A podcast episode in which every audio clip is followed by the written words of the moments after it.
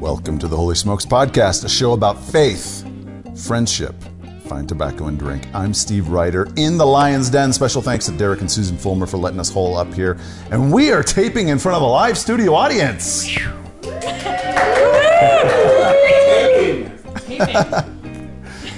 That's such an old term, taping. Taping to a flash card on my Zoom H6. And we are here with Michael and Catherine Redman. Relatively new to the Holy Smokes community, but I have known them for 5 years. I met them at a Heaven and Business conference in Redding, California, and we sat at the same table, and I instantly fell in love with them. And so they were here in town for some business and seeing friends, and I was like, we need to talk because you guys have a book coming out. Yes, we do. The day that we release this. Cinco de Mayo, baby. Go to Amazon.com and look up Fulfillthebook.com and purchase the Kindle version, please. Yes. As the producer of the audiobook, I absolutely love the book. You have to admit you're kind of biased. No, I'm not biased because you're a client. I'm biased because it's good content. And I've told you this before. Your podcast, Habbo Village, you guys have been clients since very early on. Shortly after you guys launched, I took over the production, and now my team handles that. Yep. I've told you this a couple of times. I would listen to your podcast even if I wasn't editing it or producing it. I really would. Thank you. One, because you guys are covering so much of what I'm dealing with as a small business owner trying to develop a small business, teaching me a lot of things that I don't know. We'll get into that. Yes, sir. But before we do, yes, sir. What you smoking? We practiced this before, and I don't. Daniel Marshall Red Label. Daniel Marshall Red Label. Daniel Marshall Red Label. We don't have the black label yet. But when we have the black label, we'll be very happy. We're told. Yeah. No, the red label, but the red label's lovely. By the way, this is a very lovely cigar. Yeah. It is. I really like it. It's really nice. Yeah. It's got a nice, I don't know what the aftertaste is when I leave here tonight. I always kind of judge a cigar on the aftertaste, but the foretaste is lovely. So you guys are in Chico, California. Yes. You have a marketing company. We do. Yes, 18 years in now. And you guys are coaching small businesses to create Passion Provision companies. Yes. Where did that come from, and what is Passion Provision? How does one even begin? I love this subject. Okay, so why don't you start with defining it? So anybody who's listening knows we're business partners and married. Married. 20. Not brother and sister. Oh. That's real important to clarify. Yeah. Same last name, not brother and sister. Yeah, I couldn't do business with my sister. Nor could I with my brother. Yeah, but it's real important to know. So we've been married 27 years. We've been in business in this company 18 years. And by the way, we own another company that we sell hay internationally to people who have pet rabbits. I just want to throw we're not going to talk about that. But that's a cool story. Okay, it is a cool story. But however, we may get to that. We're talking about passion and provision. If you have a rabbit, go to rabbitholehay.com. But never mind that. I'm an entrepreneur to the core. And I'm a reluctant entrepreneur to the core. But we've been doing this 18 years successfully, and we're proud of it, that we do it together and still like each other. Yeah, you guys have a very special relationship. I mean, the dynamics between the two of you, it's... How would you define our relationship? It's hard for us to define it. You guys are fun. Oh, fun. I love You're it. Fun. Like, that's one of our core values. Whenever we talk over Zoom, I mean, one, I always point us to Zoom because I want to see your faces. I love it's a ditto. I love the face. By the way, I don't think I've ever seen your hair. Can we solve that? He wasn't wearing a beanie when we met him. Well, okay, but that was a long time ago. I haven't seen your hair in years. Okay, passion and provision. We're going to define that. He's not. We're going to define it. So there's a couple of things I just want to say up front. One of the things is that we know statistically that 80% of small businesses fail within 5 years of starting. And we just flat out believe that is a tragedy. And we're trying to figure out, how do we help solve that? So they fail for a number of reasons. Most small business owners start with, I've got this great idea, or I'm working for a company and I know how to make this widget better than my owner does, and doggone it, why is he paying me? Why don't I just go out on my own? I don't want to make money for the guy who's doing this. I just want to do it on my own. And they go out on their own, and that's great because that means there's passion. They love what they do. But many, many, many discover that, as it turns out, they don't know how to run a business, because a business involves more than I love what I do. It involves Like, I have to know how to market, and I have to know how to look at my financials, and that's real scary. And I have to know how to have systems and operations and replicate what I'm doing. And doggone it, if people don't like us or they hate where they work, they're not going to do good work for me. So there's all these components of what it takes to run a small business. So over the course of time, we have decided that people, I think, believe that either you can have passion and, you know, try and do something artsy and creative, but doggone it, you're never going to make a living because your mama's always going to be like, baby, you can't make a living doing that. I know it's your passion, but you can't make a living. As a juggler. As a juggler, as a fine artist, whatever it is, right? I'm glad that's your passion, but there is no money there. Or they can go into business just to make a fat ton of money. It doesn't matter who, you know, they're just in business to make money. And we're like, okay, I think there's a better way. I believe Jesus made us and created us for both contribution, to live into our passion, as well as to make a living doing it. So how do we learn to build businesses that are full of passion, which we would say is not the fleeting, chasing your passion kind of thing. It's more what we would call, well, think of the passion of the Christ, the willingness to sacrifice for something that you believe in. Right? That's where passion really comes in. So if you say, this is my passion, but you're not willing to sacrifice for it, we'd say, I don't think it's your passion. I think it's just a hobby. So passion, but then also provision. And we're going to say, okay, by the way, we're going to say passion. We're not saying you have to love what you're doing 100% of the time, because nobody does. But if you can do something that you're gifted and skilled and talented to do 51% or more of the time, you're probably living in passion. Provision is you're actually going to make a living doing it, and the people that come along to work with you can make a living and not just scrape by, but actually be able to build for the dreams of the future. So that's my short definition of passion and provision. Now, Michael, this came out of really the story of your dad and your grandfather. So my grandfather, who's my biggest hero in life, who just went to be with Jesus last year, 14 months ago, at 98 years old. Grandma went about 14 months before. They'd been married 76 years. It was epic and beautiful. They were best friends. Yeah. And they both died at home. Yeah. They had several dreams. Grandpa was a bus driver for Greyhound. And they both grew up in Western Oregon in the Great Depression. And then they were in the logging industry. And Grandpa loved driving. Loved cars. And he went away to war, and he came back, and Grandma said, before you go, we need a house. So they bought a shanty in Western Oregon, little hole in the wall we have a photograph of, and left my grandmother with my mom, who was just been born. Grandpa was in the bay, in San Francisco Bay on the boat, getting ready to sail out into the Pacific, and Grandma gave birth. And so the story that he didn't tell for a long time is he went AWOL to go see the baby. I can tell that even more now because he's gone. He was a little embarrassed about it, but he went to see Grandma. And then as soon as he saw Grandma and the baby, he turned right around and went back to his ship. And his punishment as they headed out into the Pacific was to work in the laundry. Funny thing about the laundry, you never made any money on the boat except for laundry because all the guys had to pay the guy in the laundry to do their laundry. So Grandpa made all this money on top of his paycheck from the Navy and got to send it home. And so, little weird thing. So he went punishment out, became his blessing. It was really funny. So, but I didn't know this until I was like 40. They just didn't. So anyway, Grandpa came back and he said, he was offered a job in the logging industry, driving truck and being kind of the lead. And there was this thing called a pension that was brand new in America. And there was this company that would allow him to drive a bus and get a pension and take care of his family. And Greyhound. And so what he did was he lived what everybody else would consider a really meager, non-impressive life. But every neighbor that they ever had, they would show up and help out. At 80 years old, he helped the guy across the street move in. And at the funeral, he told that story 5 times, that guy. And they lived a life that was honorable and loving. They helped raise my sister and I, just poured into our life. And spent a lot of time with us. And he loved his job. He loved his job. He loved work. My dad, on the other hand, became addicted to crack at 52. He was a leader in the community. He was a businessman. He was an alcoholic. He always had dreams that he never figured out he could live into. He was the worship pastor at our church that I grew up in.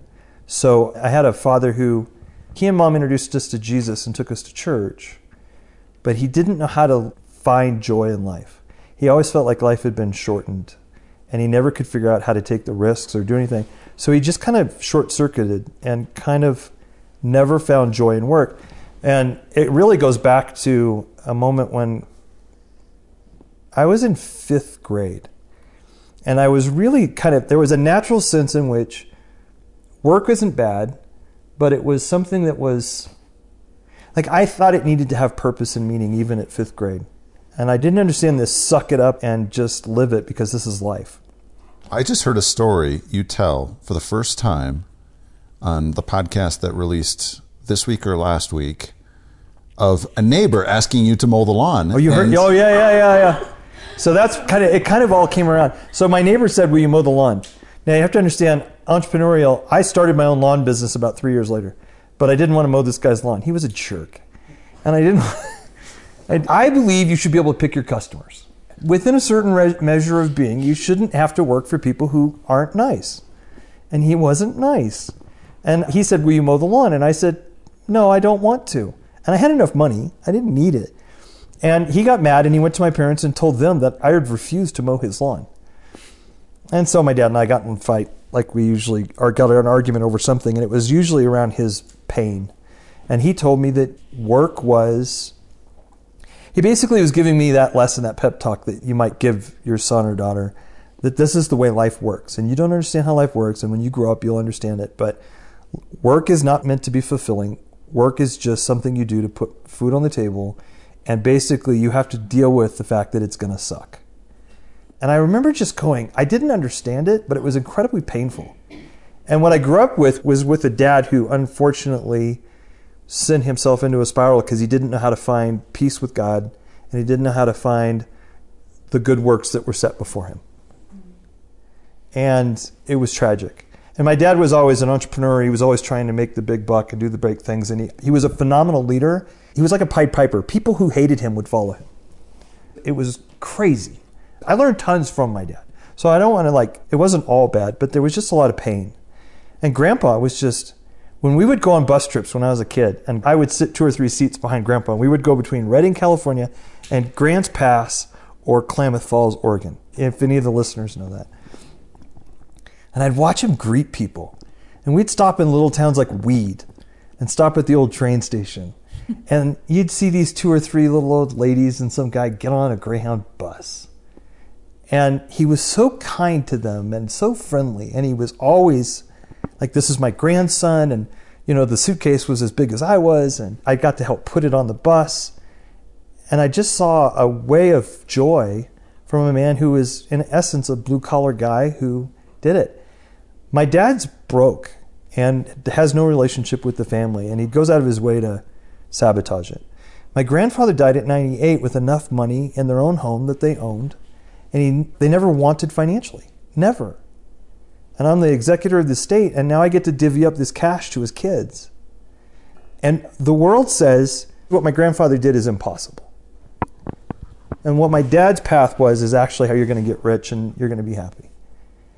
And as we got older and processed it through, we realized that, you know, without going into it right this minute, Scripture doesn't paint that picture. Jesus doesn't paint that picture. It doesn't. And when you look at Scripture and you look at the call of Christ, and you see things like Matthew 28, make disciples of all nations, teaching them to obey my commandments, and baptize them in the name of the Father, Son, and the Holy Spirit. And I grew up calling it the Holy Ghost. I loved the Holy Ghost. And I still love the Holy Ghost. And you see John 10:10, where it's, he came so that he could defeat the enemy and we could have life to the fullest, which really kind of secretly, Passion Provision is based on John 10:10. And our book that we wrote is like, we really prayed for years. And we felt like the Lord said, I don't want a lot of Christianese. I don't want biblical stuff in it. I want you to teach people about how to walk with Christ without throwing in all the extra Bible stuff right now, and then lead them along the path and teach them to obey my commandments, and then share the good news with them when it's appropriate. And so you've got that, and then you've got 1 Corinthians 12 that says we're all parts of the body of Christ and we're all gifted to have these gifts. And then there's this thing thrown in throughout the New Testament about good works prepared for us. And then we have these good works set up before us, and he made them for us. And then the desires of our heart, the Scripture doesn't say that we're going to have a bunch of dreams and he's going to answer them. The Scripture, I believe, says that he puts those good desires in our heart. The dreams of our heart come from him. So when you're delighting in him, you've got this package where you're chasing and becoming and teaching other people about the good news. You're living life to the fullest, and you have these good works, and you're gifted in this special way to walk within the body of Christ, and you understand that. And then God calls some people to start businesses, and everybody should be walking in this place where the desires of the heart, the gifts, talents, and skills God has given us through the hardships, the pain, the delight, the good news, gets to come out. And that's a Passion and Provision company, really, to the fullest. And all of a sudden it's like, you not only get to walk out your path, but as a business leader, as a business founder, you get to actually take on that responsibility to create that for others also. Because if you don't, who's going to? And then it leads to not only businesses failing, but 75% of the American population, based on Gallup, is disengaged at work. They're sleepwalking through the day, they say. That's a crime. That means that the enemy's winning, and he gets to take everybody and make them think that work sucks. And I just have to work to the weekend. And what if you got to do everything that God gave you and purposeful at work, and you actually got paid for it? And I think that's kind of like if we had an entrepreneurial industry before the fall, I think that's what would it be like. I've heard you describe many times on the podcast, and you even talk about it in the book, the difference between labor and toil. Thank you. And I love the way in which you guys talk about that. So since he's been talking for about 10 minutes, and he's so good, I'm going to just dive in. Because it's my turn. I don't know. So labor and toil. We're not competitive at all, by the way. Not even.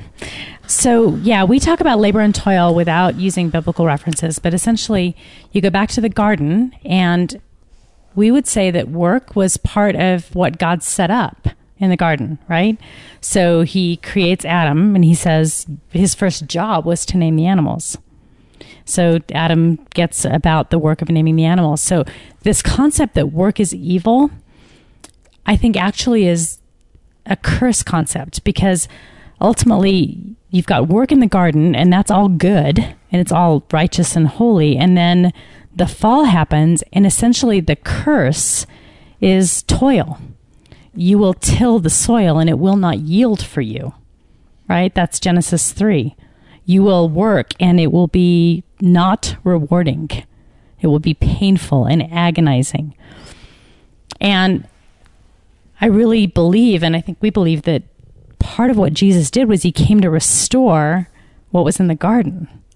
So what does it look like to move from the sense of toil, where what you're doing doesn't yield anything, to this place of labor, where at the end of the day, you're exhausted, but you know that what you did meant something.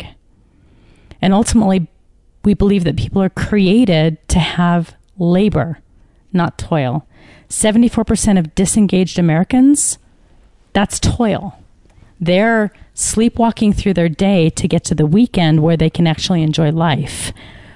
But what does it look like to actually have your work be part of that enjoyment of life? Part of that redemptive stuff. Part of that redemptive stuff, all of it. So that's really the concept of Passion and Provision, is what does it look like to move from toil to labor? And I think sometimes people start companies, and it starts out as labor, but it becomes toil. Because of whatever is not working, whatever they don't know, whatever that deficit is, whether it's a cash deficit or whether it's a knowledge deficit, it becomes toil, where like you just dread crossing the threshold of work on a Monday morning. And that happens not just to employees, but it happens to business owners. I mean, we experience that. You experienced that in a job out in Silicon Valley, and then when Michael was a youth pastor here. Well, Yes, we've experienced provision without passion, and that is super unfun, by the way. Like, you can have a ton of cash flow and hate what you're doing and who you're doing it with, and that's just not any fun, and we've been there. And you can have all kinds of passion but no money, and that is also equally unfun, right? Yeah. So to try and figure out how to combine those two is really what it means to move from toil to labor, and to begin to restore that sense of there are God-given things that we are intended to do. What does it look like when we step into them and we do them? That's fulfillment. That's joy. That's what Jesus called us to. It doesn't always come overnight. Oh, right? We all know that if we've been at it a while. I heard a great sermon talking about Genesis and the garden. And if you do basic math and you kind of look at, you estimate how many animals there were before the fall. You know, I mean, who knows, really? It probably took 24 to 28 years for him to name all the animals. And there's this weird place where God says in this text, okay, he's lonely. Now name the animals.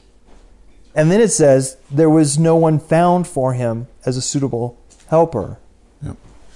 And I love the angle that this one pastor gave that said, basically, he goes, look at what God did there. If this is really the way it laid out, he put in a situation where he took Adam through a series of events to feel the pain of the loneliness, to kind of accentuate this need so that when he provided an answer to it, he really understood more about how significant it was. And unfortunately, getting to passion provision doesn't happen overnight. It'd be wonderful if it did. It'd be wonderful if you could come up with a business idea and knock it out of the park right off the bat. But even knocking it out of the park sometimes can be painful. And you start to learn this. Which it has been for you guys. Yeah. It's gone through its seasons. We grew 400% in 18 months, 10 years ago. 400% in 18 months. Yeah, just ask us sometime that offline.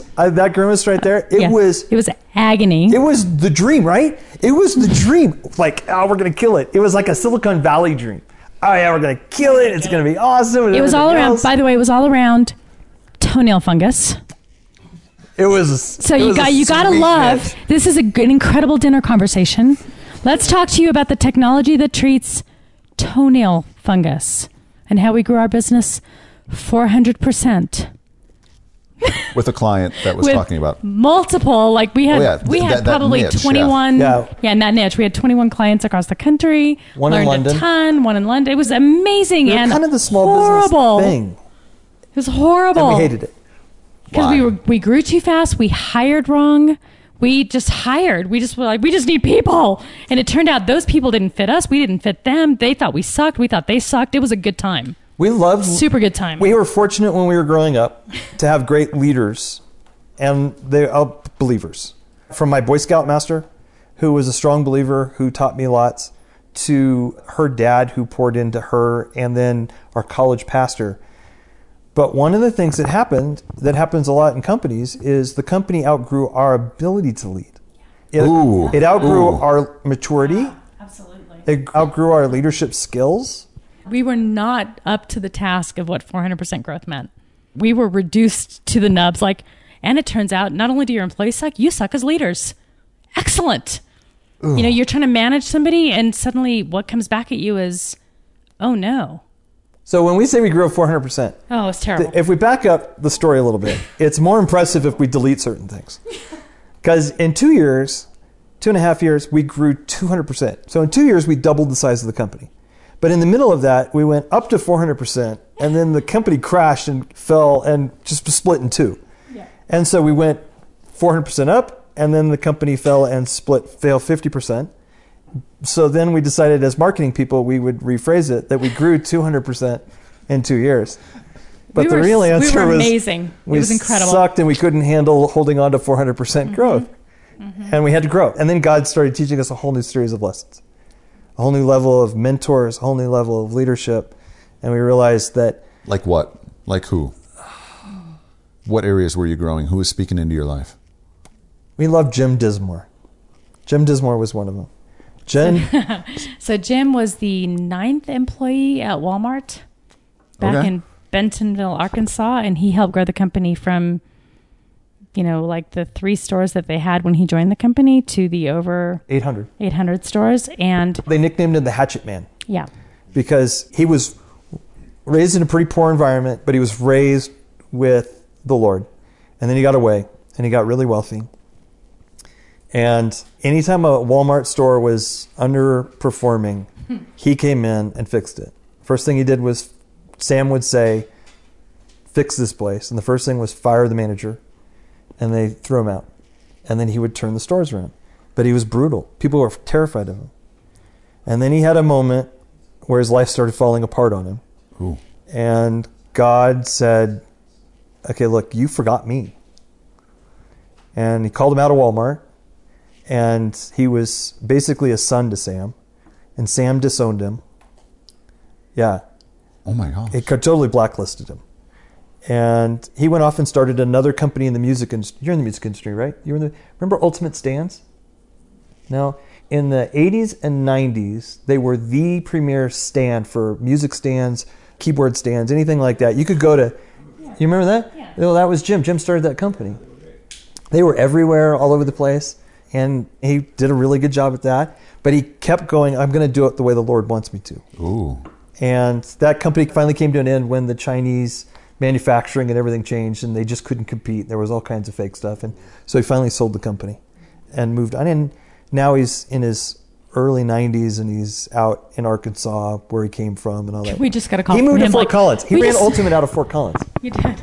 Yeah. We literally had a phone call from him like 3 months ago. Okay, I'm starting this new thing, and I want you guys to do my website. 90s. And we never heard from him again. We're like, your people are real. That is a dude I like. He's like, now the Toys R Us is gone. There's a void in the market for toys. So we're going to create a toy store online. I don't know if they'll ever do it or not. But he came alongside us and said, I'm going to pour into you. And how'd you meet him?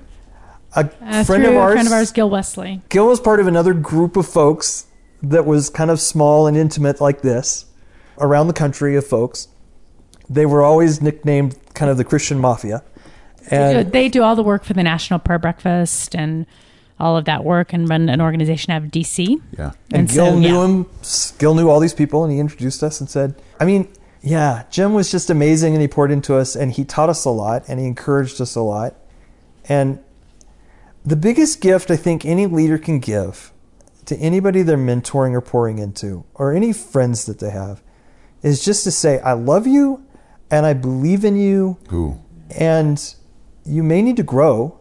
You probably do, because you're not like Jesus yet. So there's kind of that gap. And you may think your stuff doesn't stink. And you may have all this success in the world, but I believe that you can be better.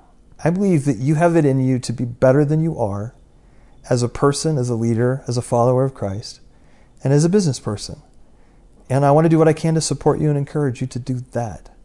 Mm-hmm. And when you have, I mean, when you're sitting here in a room like we're sitting right now, and you're pouring out your stuff and your pain and your stock, and no matter how good it is at the office or in life, and you're like, but I hit a wall, which we all do.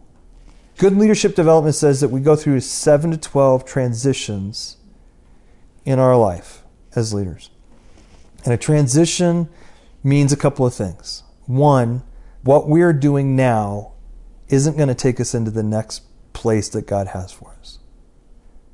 So we've got to learn new things. We've got to add new skills, new maturity. We've got to grow and change. There's a lot of stuff we get to take with us, but we can't keep doing the same thing. And second, it's just like Moses and just like the Israelites. You don't learn what you have to learn. You have to go around the mountain again. And I don't want to go around Mount Horeb again. So I want to grow. And one of the brothers that we have in business that we have just recently started to build a relationship with is Patrick Lencioni. You guys know him? He's written several books on leadership. He wrote The 5 Dysfunctions of a Leadership Team. And he's a strong believer, strong Catholic man. We asked him one day when we were talking, I said, okay, you became pretty famous. New York Times bestseller. You have 13 books. I said, how do you stay humble? How do you not think that you're all that in a bag of chips, because everybody says you are? And he said, first, I go to Mass every day. Ooh. I love my Protestant upbringing, and I love being an evangelical, and I love being a charismatic evangelical. I love that. And I was raised in a place where we got the Father and the Son, but we didn't have the Holy Spirit. And I loved it when I figured out what the Holy Spirit, how much he wanted to be involved in our lives. Mm. But I love some of the richness of the traditions of the Catholic faith, and the fact that you could go, no matter what city you're in the world, you could go to Mass every day and fellowship in a place of other believers, and you could have that kind of easy access to it. And there's, none of us are perfect in any of our faith streams. Yeah. He said, I do that every day. And then he says, I spend time, and he uses the rosary, but he prays every day. He's like, I got to remember who Jesus is and what my role is. And in that, I get to make sure that I keep myself in right perspective. Because another friend of ours says, I don't work with people whose shadows aren't long. Mm. And Roy says this. He says, you can grow a company beyond the length of your shadow, but it will shrink back to the length of your shadow. Ooh. Ooh. Say that again. You can grow a company beyond the length of your shadow, but it will shrink back to the length of your shadow. And that sits with us. We love leaders. We love other leaders, and we love the leaders that have poured into us, and we just want to keep going and going. You know, there's 80 million people in the millennial generation. They're as diverse as any other generation has ever been, and they get one rap. You know, they kind of like get all lumped together. And they're diverse people just like anything else. But there's so many leaders there that desperately need our help. They need what we have all been, any of us that have been successful in business or in leadership, and any, correct me if I'm wrong, folks. I mean, but... You don't have a mic, but correct us anyway. But seriously, I've got this one on the top, so it can pick up the sound. Have you ever not been the beneficiary of other leaders who've believed in you and poured into you? I mean, you could probably list dozens of people that you're grateful for the roads you've traveled and the success you've had in the kingdom. And it would be a crime if these 80 million young people and the generation behind them didn't get that from us. Truth. But I want to believe in them. I mean, they need us to believe, and they want us to believe in them. And they want us to pour into them. And they crave it. And I think a lot of us write them off. Michael, we've heard your story, very short, a little bit about it. Catherine, you are born...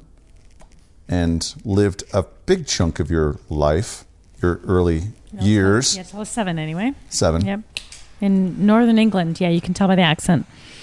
Yeah, so I grew up in northern England till I was 7. So my parents split up when I was 7. My dad moved to the States, and we ended up with my dad, which is unusual, but it happened. And my mom still lives in York, in the north of England, and we still visit her. But we left the UK when I was 7. I didn't see her again till I was 20. So I spent a great deal of time losing the British accent because I was really shy, and I really didn't like being teased. Mm. So Michael says I have schizophrenic accent disorder. Also says I'm married. I'm married. Well, you could, but you know, I would. Well, no, because I sound really fake when I say it. It's not. It feels awkward. But yeah, you get me around anyone with an English accent, and I'm completely done for, just instantaneously. She'll walk into my office on any given day, having talked to my mom, and I know she's talked to mom. Yeah. So. Totally. Yeah, it's like, oh, who did you talk to? It's either mom or a lawyer or somebody over there. Somebody with an accent. Anyway, so yeah, we came to the States when I was 7. And where'd you guys settle? So we moved initially to Long Beach, and my dad had sort of done this bizarre path where he was a psych nurse and had all this nurse training in the UK, but was never actually certified because it's a different system. So we came to the States. He was in Long Beach. He ended up with his nurse's certification, and then we ended up in San Diego for a couple of years, and in 6th grade moved to Chico. So imagine British, Northern England kid. We moved to Southern California, which isn't so bad. you know, that's okay. Weather-wise, it's tolerable. And then suddenly we move to Chico in July. And I wake up and it's 115 degrees outside. And I say to my father, have you moved us to hell? Yeah, I mean, literally, I was like, what is happening? But went through junior high, high school, college in Chico, and just really good. And then I ended up going through Chico State, taking a year off, working in a full-time capacity as in a doctor's office, but then interning for our college ministry. So I did that, and then I went to seminary. So I have a Master's of Divinity in New Testament Theology from Talbot, which is part of Biola University in Southern California. And I thought my path was full-time ministry.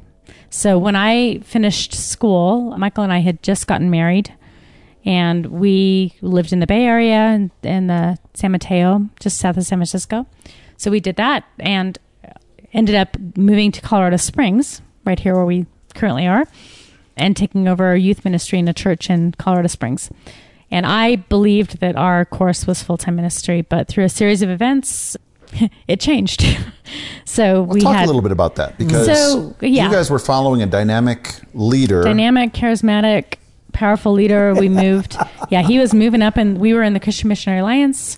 He was moving up in the denomination, but ultimately about 2.5 years into being in Colorado Springs, we discovered that everything we knew about him was a lie. We'd ministered with him in California. Yeah, and then God called us all out here. Yeah, and we had been through a season with him where he had 4-stage Hodgkin's disease. We thought he was going to die. We were godparents to his 4 kids. But it turned out it was all a lie, and he had testified. Yeah, miraculous healing of Hodgkin's disease. I mean, it was nasty, and he had testified at the national level, lost his license. I mean, like they rewrote CMA policy because of this guy.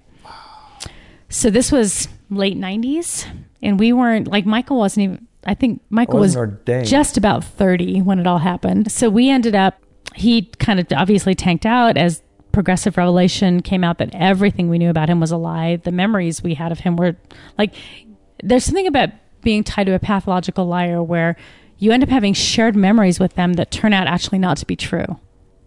So you've lived memories with them, and then you discover they're not even real. Think about that. Right?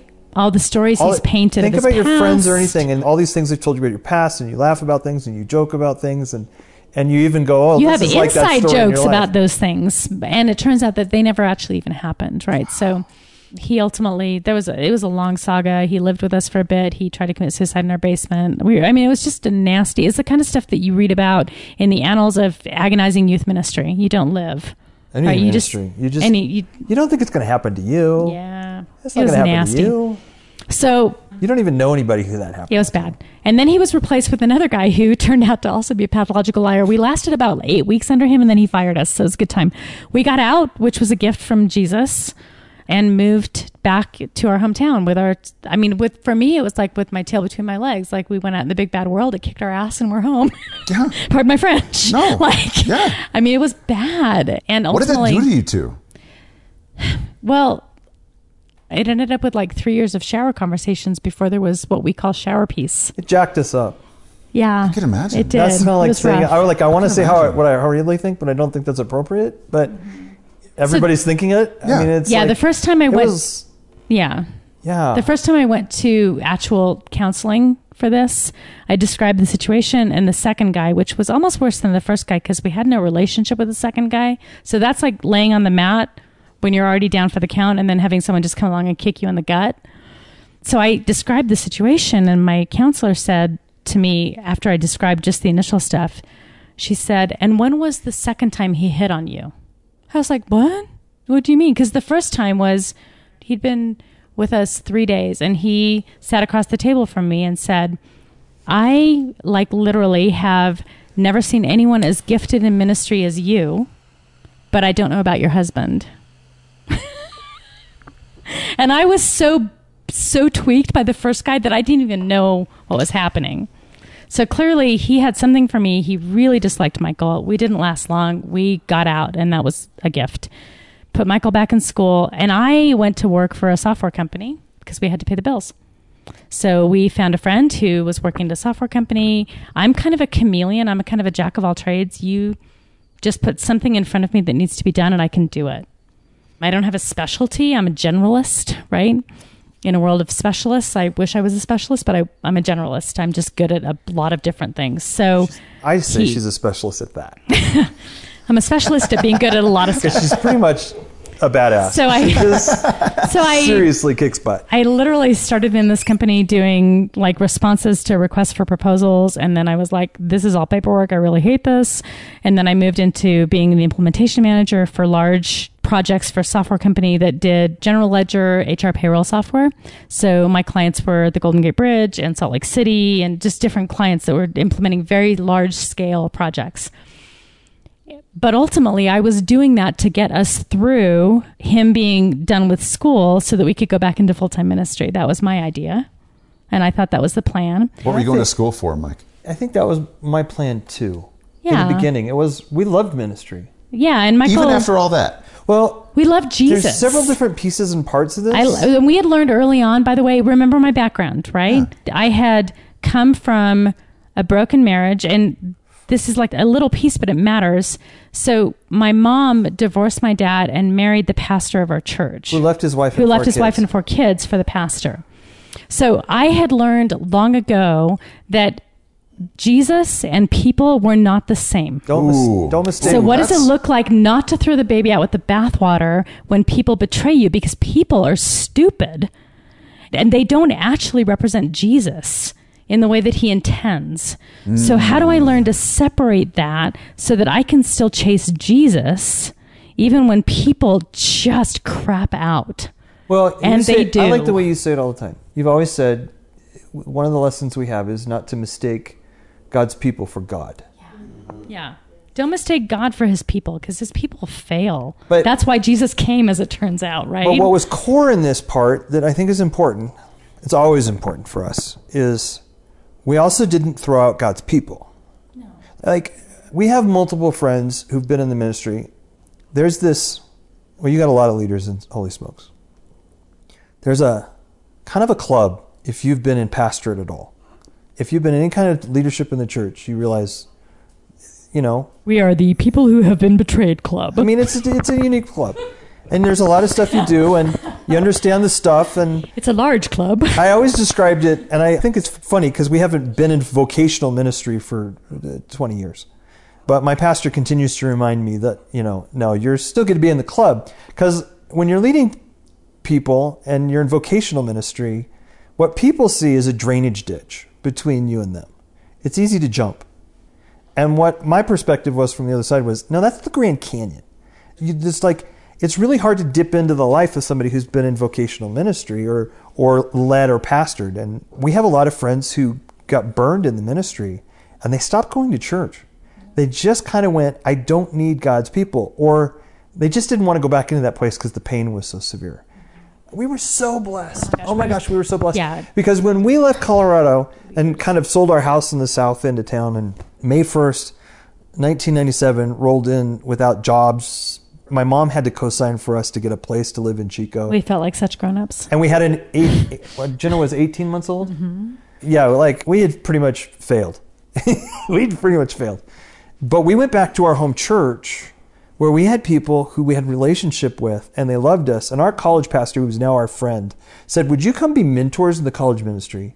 And he did this thing, and I'll describe it for people listening. He held one hand out like stop, with your hand up. And the other one, he beckoned us to him and he said, I want you to heal and I want you to come serve. And we learned that healing in service was the best thing for us to do. Yeah, I basically looked at him and said, you know what, if you can handle the messiness of whatever it is I'm going to bring, and I don't even know what that is, but I would rather heal while serving than try and take a period of healing without serving. Yeah. So he gave us the grace to step in at whatever level we could.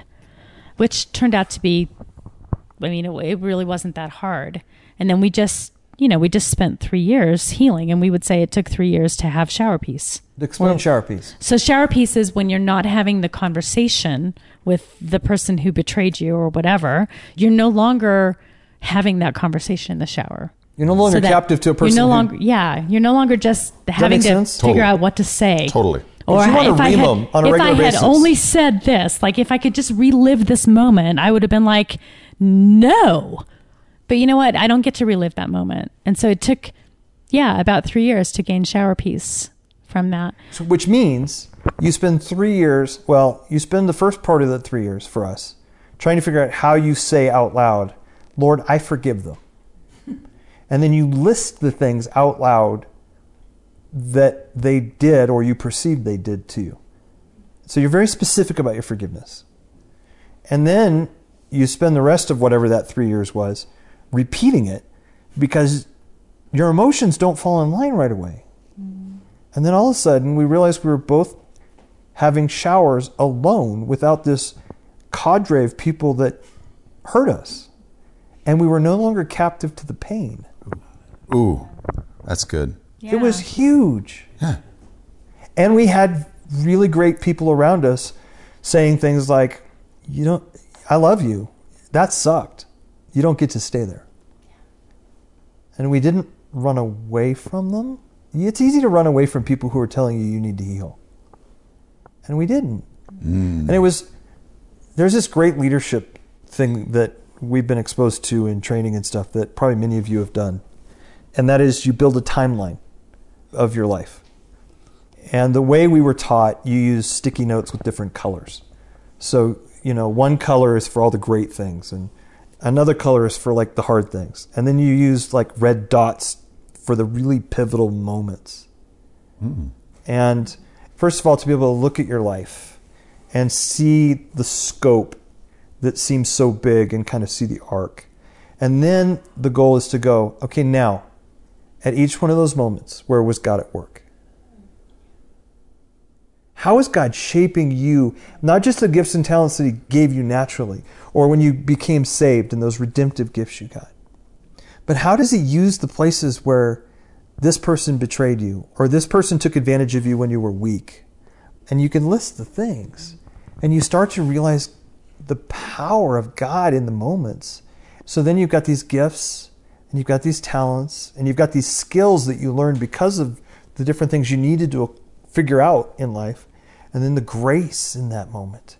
And then all of a sudden God starts to go, now, we've been doing this for a couple of decades or more.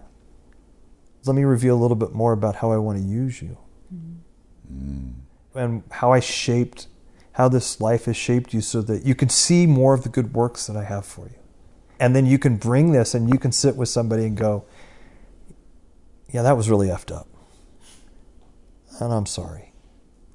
And God wants to touch it. And it's not God's fault. And I don't have all the answers. You want to go on the journey with me towards more healing? Mm. And the whole place of business is where the enemies, I think, had a huge ability to gain ground. Well, it's interesting because for me, that arc, even that timeline arc, was all about the sovereignty of God. So I was raised in a very conservative, I can still, one of my mantras is the first Q&A of the Heidelberg Catechism. So it's not the Westminster Catechism, but the Heidelberg Catechism, because that's what I was taught. When you were how old? I learned it when I was 5. So Sunday school in the UK, we were learning the Heidelberg Catechism, which is the QA thing, right? So the first question in the Heidelberg Catechism is, what is thine only comfort in life and death? And the answer is that I, with body and soul, both in life and death, am not my own, but belong unto my faithful Savior, Jesus Christ, who with his precious blood has fully satisfied for all my sin and delivered me from all the power of the devil, and so preserves me that without the will of my heavenly Father, not a hair can fall from my head, yea, that all things must be subservient to my salvation. And therefore, by his Holy Spirit, he also enables me to live basically forever working for him. I'm messing up the last part, but this sovereignty was so deeply ingrained in me, which is part of, as I looked at the arc of even the timeline stuff, it's part of what helped me separate people from God, right? No matter what's happening, no matter what's going on in my life, everything must serve my salvation, right? Everything that happens in my life, all things work together for good, right? This was another way of saying all things work together for good for those who love God and are called according to his purpose. So everything in my life has to serve my salvation. So if this thing is happening and it's horrific, somehow it serves my salvation. It serves who he's calling me to be and how he's shaping me and molding me. So that sovereignty, and I will tell you, when we made the decision that we were going into business, when Michael made the decision that we were going into business, I was so mad because I wanted to go back into full-time ministry. And I had done business. I worked in the software industry. I'm like, I did this. I did my time. And all I wanted to do was bug out. Yeah. So I spent 4 years arguing with Jesus about this. And then I buckled under and was like, okay, I guess it's business. I guess that's where you are calling us to walk. How did Half a Bubble Out come about? Oh, my gosh. Okay, we're driving down I-25 from Denver to Colorado Springs. About 7-8 years after we left here, we came back to visit. We're driving down 25, and when we were considering leaving Colorado Springs, leaving ministry, going back to Chico to go home, whatever, we had called our college pastor, the same one who did the come here, the hand motion we described. Heal and come. Yes. And I said to him, Bob, this is what's going on. This is disaster we're experiencing here. And he said, you have to get out of there. And I said, okay, well, we're thinking about putting Michael back in school. Because at this point I had my master's. Michael hadn't finished his undergrad. And it was one of the things we were being slammed for. So Bob, our mentor, said, well, Kath, your husband is a half a bubble out. He is a half a bubble out. So if you want him to get the respect and the whatever that he deserves, because he's really bright, he probably just needs to finish his degree and get that out of the way. Half a bubble out comes from? So half a bubble out is if you've ever hung a picture on a wall and you have the level and it's just not quite level, it's the bubble in the middle is half out, right? So he was saying your husband doesn't see the world the same way everybody sees the world. He was saying I wasn't quite level. So... Okay, so that was about 5 years previous. So we're driving down I-25 from Denver Airport to Colorado Springs to come visit. And we're talking about starting this company. And I'm like, I think it has to be called Half a Bubble Out. It's really hard to say and it's super obnoxious, but I think that's what it has to be. And that's where the name came from. It's actually a description of his personality. And I just get grafted in by joy and choice. Because I think actually alone I'm quite level. She is. I think I'm really normal, really... and I think without him, I'd be super boring, actually. So no, you would not. Okay, that's not true. That's so not true. I would have married a seminary professor or something like that, and been like, there's got to be more to life than following the academia, which is what I wanted, but never mind. So that's where it came from, because my husband is a half a bubble out. So how'd you guys get into marketing and where you guys are now? Well, I thought we were going to stay in nonprofit. Especially coming from Colorado Springs, which is the land of non-church Christian ministries or non-congregational. It was parachurch back in the day. Yeah. I don't know if anybody uses that term anywhere, but it was the land of parachurch ministries. And so I had lots to inspire me. I'm like, well, we'll go start our own thing. And then one day I'm with one of my college students that I was mentoring on a beautiful sunny day in Chico, California, driving by California State University, Chico, driving down 3rd Street, eastbound. And all of a sudden, God said, you're going to start a for-profit company. That had to be a paradigm shifter for you. Well, and the question was, doing what and who's going to buy it? That was really the first thing I said to God. What do we know that anyone's going to actually buy? I always believed that I could do stuff early on, and then all of a sudden all I had was this, we're going to be in ministry the rest of our life. Some form. And he said, yeah, but I want you to start a company. So we started immediately. I'm like, what are you talking about? I really didn't believe we had any gifts for it. We didn't have anything to sell. I didn't realize that we'd been being trained for the last 30-some years to do what we were doing. And we had all these gifts and talents that were ready to be developed to the next level and taken into the next season. And so I studied, you asked earlier what I studied. I studied communications, but I studied this thing called instructional design, which is really a full-blown thing in the United States where you study adult education and performance improvement within business mostly. So adult education, how do adults learn and grow? And what does performance improvement look like in companies? And so it had to do with designing training and understanding that. And I'm like, okay, well, that aligns with ministry and stuff like that. And then it was, I've always been good at sales and people and stuff like that. So we started this marketing company where we did graphic design, and I had experience in a lot of that.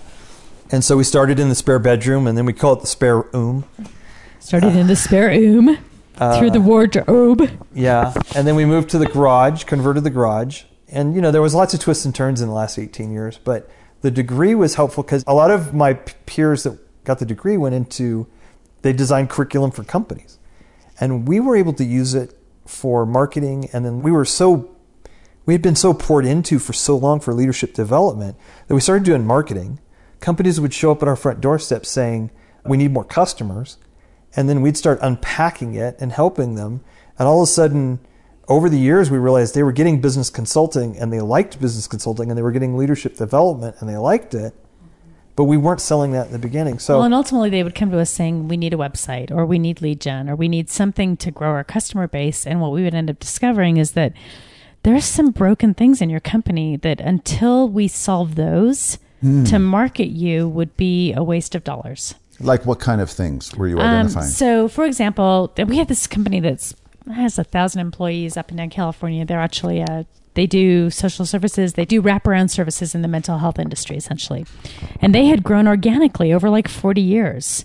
And they came to the table, and there's like 5 different divisions, and they're all talking in acronyms, and they're all doing different things, and they all know what they're talking about. From the outside, we're like, we don't know who you are. So until we can actually tell a story that's cohesive about who you are and about why anyone cares, we can't create a website because we don't even know who you are. Yeah. So you think you know who you are, but if we put that content on a website, people are going to be confused. So we discovered that over and over and over again. People would come to us and they would end up saying, we need marketing. And we'd say, okay, but you have a, we would call it now. I don't think we called it then, but we would say, but your bucket's leaky.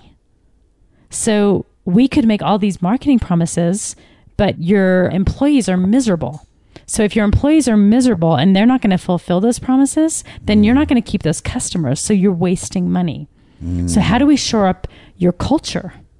How do we shore up your leadership so that you actually can pour into your people so that ultimately you can deliver what it is that you're promising? Because we talk about, when we're doing marketing with people, we talk about, there's a number of different models, but one of the ones that we learned a long time ago was you need an overt benefit. Like, let's not be succinct. Let's be overt. What is it that you're actually offering? And what is it you're solving? So the overt benefit. And then there's this thing called the reason to believe, which is, why would I believe that you can deliver what it is you're promising? What's your evidence? You know, what are your testimonials? What are the people you've solved this for? And then the significant difference just becomes why you over someone else. But if somebody comes in and they're making this promise, but ultimately they don't have the structure underneath to deliver that promise, then that marketing is not going to succeed. And it's amazing how many companies will blame you as the marketing company for the marketing not succeeding when, as it turns out, your customer service sucks. So I can give you all the leads you could possibly ever handle, but you can't handle them. Or you come saying, I need 1,000 new customers, but you can only handle about 50 because you don't have the infrastructure to handle all of that. So how do we actually help you back up, think more holistically, and solve these other issues that are happening in your business so that if we bring you the marketing leads, you have the culture and the structure and the management to actually handle all of that? And thus, we realized most small businesses and small business owners don't have that. They actually come into it with, I've got this great idea, I want to do this, but they're not equipped to run a business. So how do we actually help them learn the minimum competency across multiple skill sets that they need to be successful running a business? Because they don't know how. And so... Which is where really the book has been birthed. Which is where the village and the book and all of that came from. Yeah, absolutely. So talk a little bit about the book. So the book, the title of the book is Fulfilled. And we would say that is based on a John 10:10. I came to give life to the fullest, even though there's No biblical references in the book. That's really what the basis is. And the subtitle, the stuff at the bottom, says The Passion and Provision Strategy for Building a Business with Profit, Purpose, and Legacy. So we created a model. We have no illusion it is the model. There are many models. But the thing is, what we know in adult development is people need to see a way before they can find their way. So we've created a way. And our way has 6 major components of business with vision in the center. So we're helping people identify who am I, what am I doing, why am I doing it, and why does anyone care? Right? So that why, that vision piece. And then we talk about leadership, and we go into essentially the fact that if you're going to be a good leader, you have to deal with both your inner game and your outer game. So the inner game is the personal development side of leadership, where you're really assessing what's happening inside of me that causes me to react that way to that thing, and how do I grow, essentially. It's a good systematic model that we've found to help lengthen your shadow. Yeah, to lengthen your shadow. So inner and outer game of leadership. And then we talk about management and operations. So how do you deal with systems? How do you begin to build systems? And literally, like, guys, we are talking 101. So if you've been in business a super long time and you have all this stuff, you're going to be like, oh yeah, that's real basic. But we're aiming at people who actually, they don't actually know this stuff. Or it's me. Right? That's me. Right. So yeah. On this journey from employee to solopreneur to now having a team, yeah. And I'm going through the course that you guys have developed. Yep. And that vision part was huge for me because it's stuff that I had heard before, but I had never gone through and actually, identified and really started to write out my core values. So what I hear you saying is that was for you, because you've been listening to us for a long time. Yes. There is a difference between hearing it, recognizing the truth in it, and actually applying it. Yeah. Actually putting down the book and doing the exercises. Usually I'll listen to a book and I'm off doing whatever. Which is like all of us. We acquire reading a book while I'm in bed and I'm like, yeah, I'll do this exercise later. I never get around to it. So one of the things that's true about a lot of leaders is not that any of us, if we've done anything for a while and accomplished anything, we've done all these at some level, but there's gaps. Mm-hmm. And one of the things that we're hoping is that it will help go, oh, there's a gap. We have these clients right now. They're new clients. They're growing at 20 to 25% a year, which is nothing to be shabby about. At and they have an amazing culture. Like, they are Passion and Provision. They didn't to the even nth know, degree. Yeah, we're going to count them in our 10,000 companies, even though they came to us late in the game. Our BHAG is to help 10,000 companies. BHAG? Yeah, big, hairy, audacious goal. Unless you're obnoxious, in which case it's a big, hairy ass goal. But either way. Yeah, I'm obnoxious, so that's what it is for me. Sorry. Yes. And so we want to help 10,000. We said, okay, Lord, what do we want? And we want 10,000 companies. And when we get to that, and we're willing to throw the next, we're in our early 50s. And we're said, okay, this is what the Lord's called us to. We're willing to throw everything we have for the rest of our whatever into that. And into helping 10,000 companies develop passion and provision business models, essentially. Okay, so here's the dirty secret. Yes. The dirty secret is we only half care about leaders. Okay, shh, don't tell anybody. And because what we care about even more is everybody who's got a job should be able to experience it, and it shouldn't be just the elitism of those of us that own companies. Mm-hmm. We shouldn't be saying, I get to do it, and I'm going to do it on the backs of my people, and they're not going to be able to experience it, but I get to because I was the one who's smart enough to go start a job. So if we have 10,000 Passion and Provision companies, and even if they only had 10 workers apiece, we would be impacting 100,000 people who would then be impacting their communities because they'd be going home at night saying, I love my job. I feel so content in my job. And they're happy at home. And they're not taking out their work woes on their family.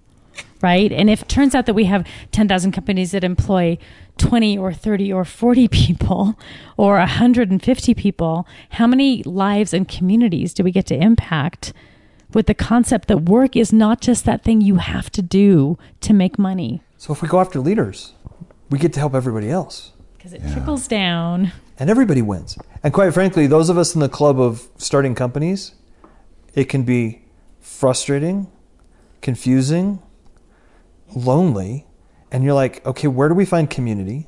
Where do we be encouraged? How do we find people who are going to, when we sit there and just go at the end of the day, even though we know tomorrow's going to be another day and we're going to do it all again, right? You go, today sucked and I need to bitch a minute.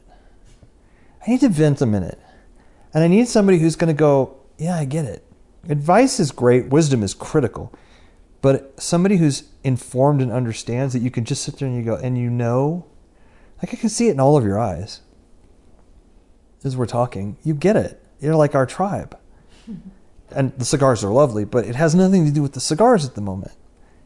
It's, you've been there, you've led, you've tried to accomplish something, and just being heard and understood is powerful for fighting loneliness. Mm-hmm. And being able to restore yourself and get up the next day and go, okay, I can live to fight another day. That's just massive. And like when that happens, I don't know if we've invented or come up with anything original, period.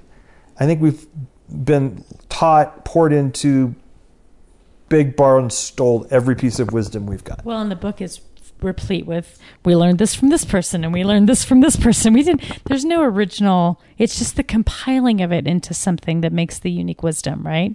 There's nothing original. It's just how you shape it. And we get to tell our story of our life.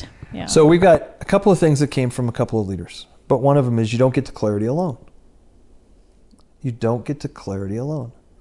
That's powerful.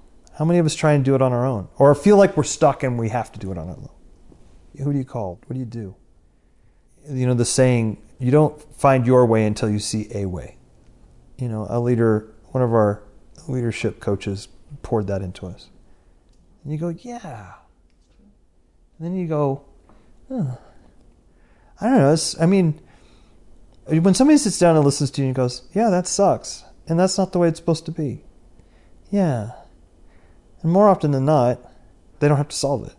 You don't have to solve it. That's restoring. Well, we learned just recently that one of the things that's true about leaders is that the biggest thing they crave is just being listened to. So 80% of people who feel like really good about just interacting with another leader, it's not that they solved it. It's just, you listened to me. Right? Let's take you, Steve. Let's take you, Steve. 5 years ago, you were sitting at that table, and you were kind enough to say that we made a positive impact on you, mm-hmm. and that there was value in those 3 days we were together. I didn't know why, but that didn't matter to you. Mm-mm. And hopefully part of it, well, I don't know, do you remember why? I mean, I could imply anything I want, I guess, but... I was in a very, very dark place emotionally because 2 months earlier, my wife was rushed to the emergency room at CU Denver and Anschutz campus with heart failure, congestive heart failure.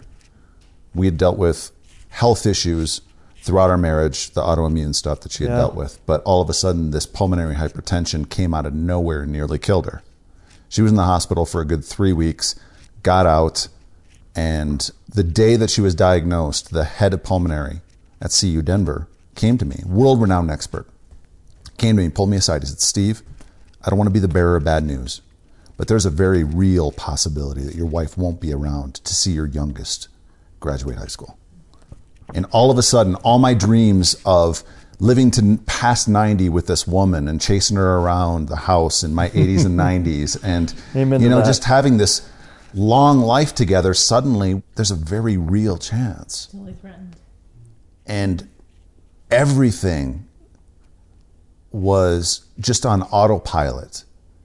I mean, I had burned out of radio and media working for Dobson, and I took that time off. And my first year as a financial advisor, I was killing it. But all of a sudden, nothing mattered except my wife. And I just went out to that conference in Redding, and I was just like, one, because Andy Mason, who runs Heaven and Business, has become a really good friend. He invited me out. I ended up staying with Tim Genet, who ran Bethel Media, former CEO of Bethel Media. Stayed at his place, and I was just getting poured into for the first time since she went into that hospital. And I just loved our conversations. You said I didn't talk much. I thought I did talk a little bit. Well, you did. Not compared to now. As life got on and got better, yeah, who you really are came out more. And it was clear as we were talking, you were in pain. And it's funny how God does things, because I remember listening to you, and I remember trying to be encouraging and trying to be a good ear. But I had no idea that we'd become good friends, and you'd be part of our story, and we'd be part of yours, and all of that. And so thank you. Thank you. But it's just those kind of things are like, you know, it's super cool, because like this is the first time we've talked about the book outside of the office. I mean, we're moving into this, you know, this is being recorded on the 9th of March. Day after my birthday. And everybody we're just sing. Like, we have like 6 weeks ahead of us of getting ready for a book launch. Mm-hmm. And a lot of the stories we're going to tell aren't really going to be overtly about Jesus. Going to be a lot of places we're going to talk, and podcasts we're going to be on, and we're going to tell the stories. We're going to tell a lot of this stuff sans scriptural references.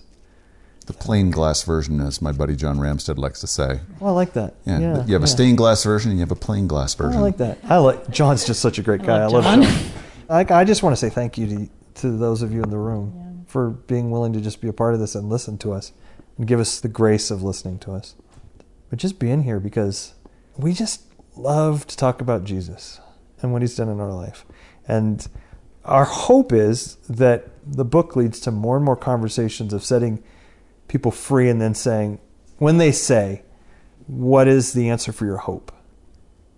Then we say, well, this is the answer for our hope. This is how we got to this place. This is how we look at my grandparents and we say, you know, in many ways, that's the life we want to have. My mom and dad got a divorce. Her mom and dad got a divorce. A lot of pain. And we're breaking a lot of those things. We have a phenomenal relationship with our 24-year-old daughter. Strangely enough, who swore she would never work for the company, now works for the company. And by her request and choice. She asked if she could work for the company, which was even... You have a space for me. Crazy. I really like it here. Okay.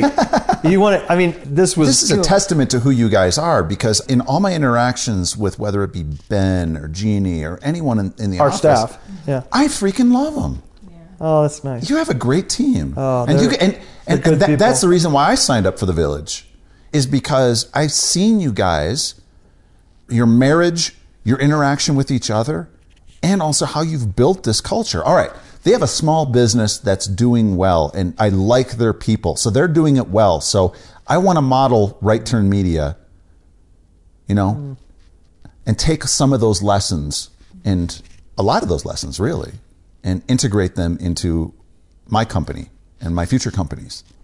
And may they be many, and may they be healthy, and may they thrive. May there be profit, purpose, may your tribe and legacy increase. May you have many quivers in your arrow. So we've mentioned the Village. Sorry. This is an idea that was on your heart many years ago. Talk about that and the friend that encouraged you to move forward with it. Which friend? So he's something you. About... Which story are you referring to? This is one idea that you keep going back to. This is why you don't lie, because stories show up and you can't remember all the stories. Oh no, what story are we talking about? Okay, which story? Because I'm like... The friend that... I've seen you talk about a lot of different ideas. Yeah. But this is one you keep going back to. Oh, Andrew. He's our senior pastor. I'm his boss. I'm the board chair at our church, so I'm actually his boss. 4 months I feel good about that. You're his boss. For about 4 months. Like, and then I do. Yeah. Yeah, it's real fun to be his boss. So Andrew, we all went to the same high school together. He graduated 2 years behind me with my little sister. And he entered seminary as I was graduating. And he would say that he came into... He still says to this day it sucked. To this day, he's like, I'm from Chico. Oh my gosh, you're following... I was Kathy Rhodes. And I had a reputation because I was the first, maybe the second female MDiv... at Biola, at Talbot University. So, you know, I came in and she had one A-. The rest of them were solid A's. Yeah. She missed, like, the cum laude or whatever it was at in her master's program. There was some kid in front of her who didn't get an A-. I didn't like him. But it turned out he wasn't a good preacher, but he got magna, whatever. As it turned out, he sucked in preaching. Not better. And she's not competitive. And I'm a good preacher, so I was sad about that. But never mind, I'm over it. Okay, almost. My wife kills as a preacher. Just saying. My wife kills as a preacher. So Andrew. Okay, so Andrew said before we started Half a Bubble Out, this one's going to last. He and I mowed lawns in college together. And you have to understand that Michael and I had this thing where I would say to him, baby, I got to a point where I was like, you cannot make one more business card until it means something. Because I am done with Redman Real Estate and Redman blah, blah, blah, and whatever. There was multiple versions. And because he's an entrepreneur, but none of them meant anything. They didn't stick. They were practicing. I was angry. She came from a non-entrepreneurial environment, and she didn't understand the value. Did I say reluctant entrepreneur? I might have said a reluctant entrepreneur. You said that. There was a lot of education that he didn't have. Anyway, so Andrew said at an Applebee's one day, before the company started, he says, "I think this one's going to last. I think this vision you have, this dream you have, is going to come." And I said, "Why do you think that?" And he said, "Because you haven't been able to stop talking about it." Because he'd seen me jump around. I got a million ideas. One of our clients said, "I have machine gun ideas." And part of being in our conference room is we help sort through the machine gun ideas. Which ones are good and which ones aren't. He said it was like business counseling. Yeah, I totally get it. But in 2010, we happened to be Bethel again. And we were at the prophetic conference with some friends. And God gave me a vision of the village. And the village was this idea of, in the vision, it actually was a small village with buildings and streets and intersections and stuff like that we built, that had all of these companies, these leaders, that could actually rent space in the village. And when you rented space in the village for your company, it came with coaching and business consulting. And the team of people we had around it were all these experts in all these key areas that turned out to be the 6 key areas, where not only were they were part of the team that could consult and work with you, but they coached you, and then we coached your staff. And we helped equip you, and they all knew the language, the common value language of passion and provision, which we hadn't articulated quite clearly yet.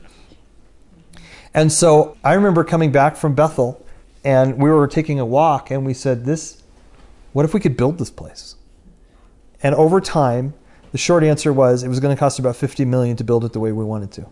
And we didn't have... That was in 2010, so I don't know. We didn't have a cool $50 million lying around. Anyone has $100 million now. Nor did we know anybody who had a cool $50 million that wanted to give it to us.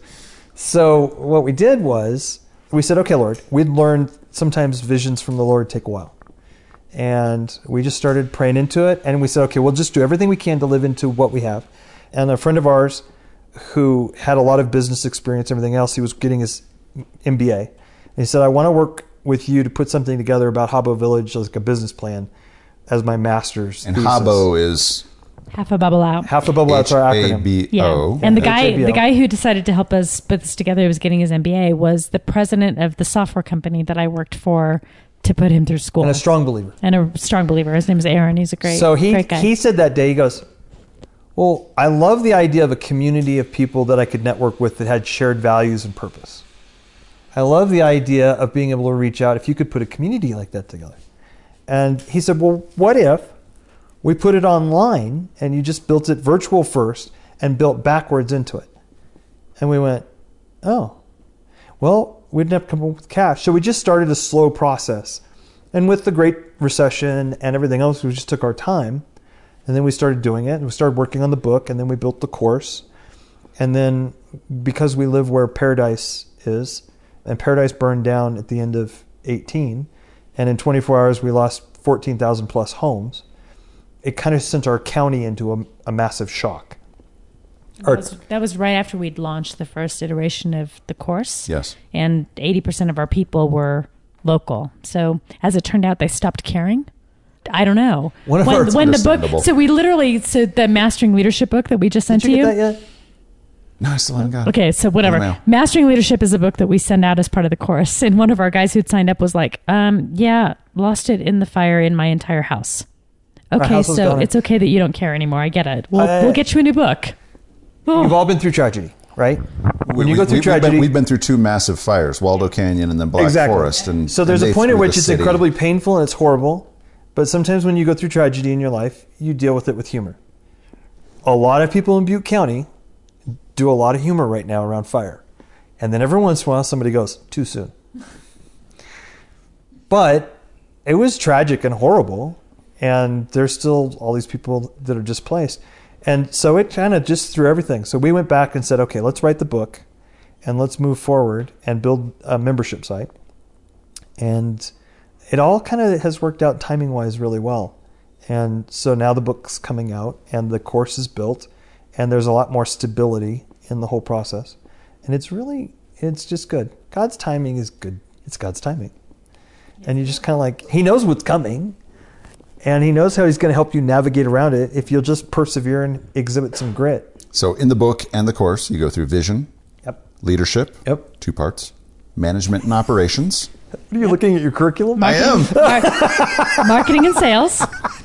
Marketing and sales, part 1 and 2. Mm-hmm. Finance. And culture. Culture. Yep. The finance one was a big hole for me, and I'm looking forward to digging into that one once we get to that as a class.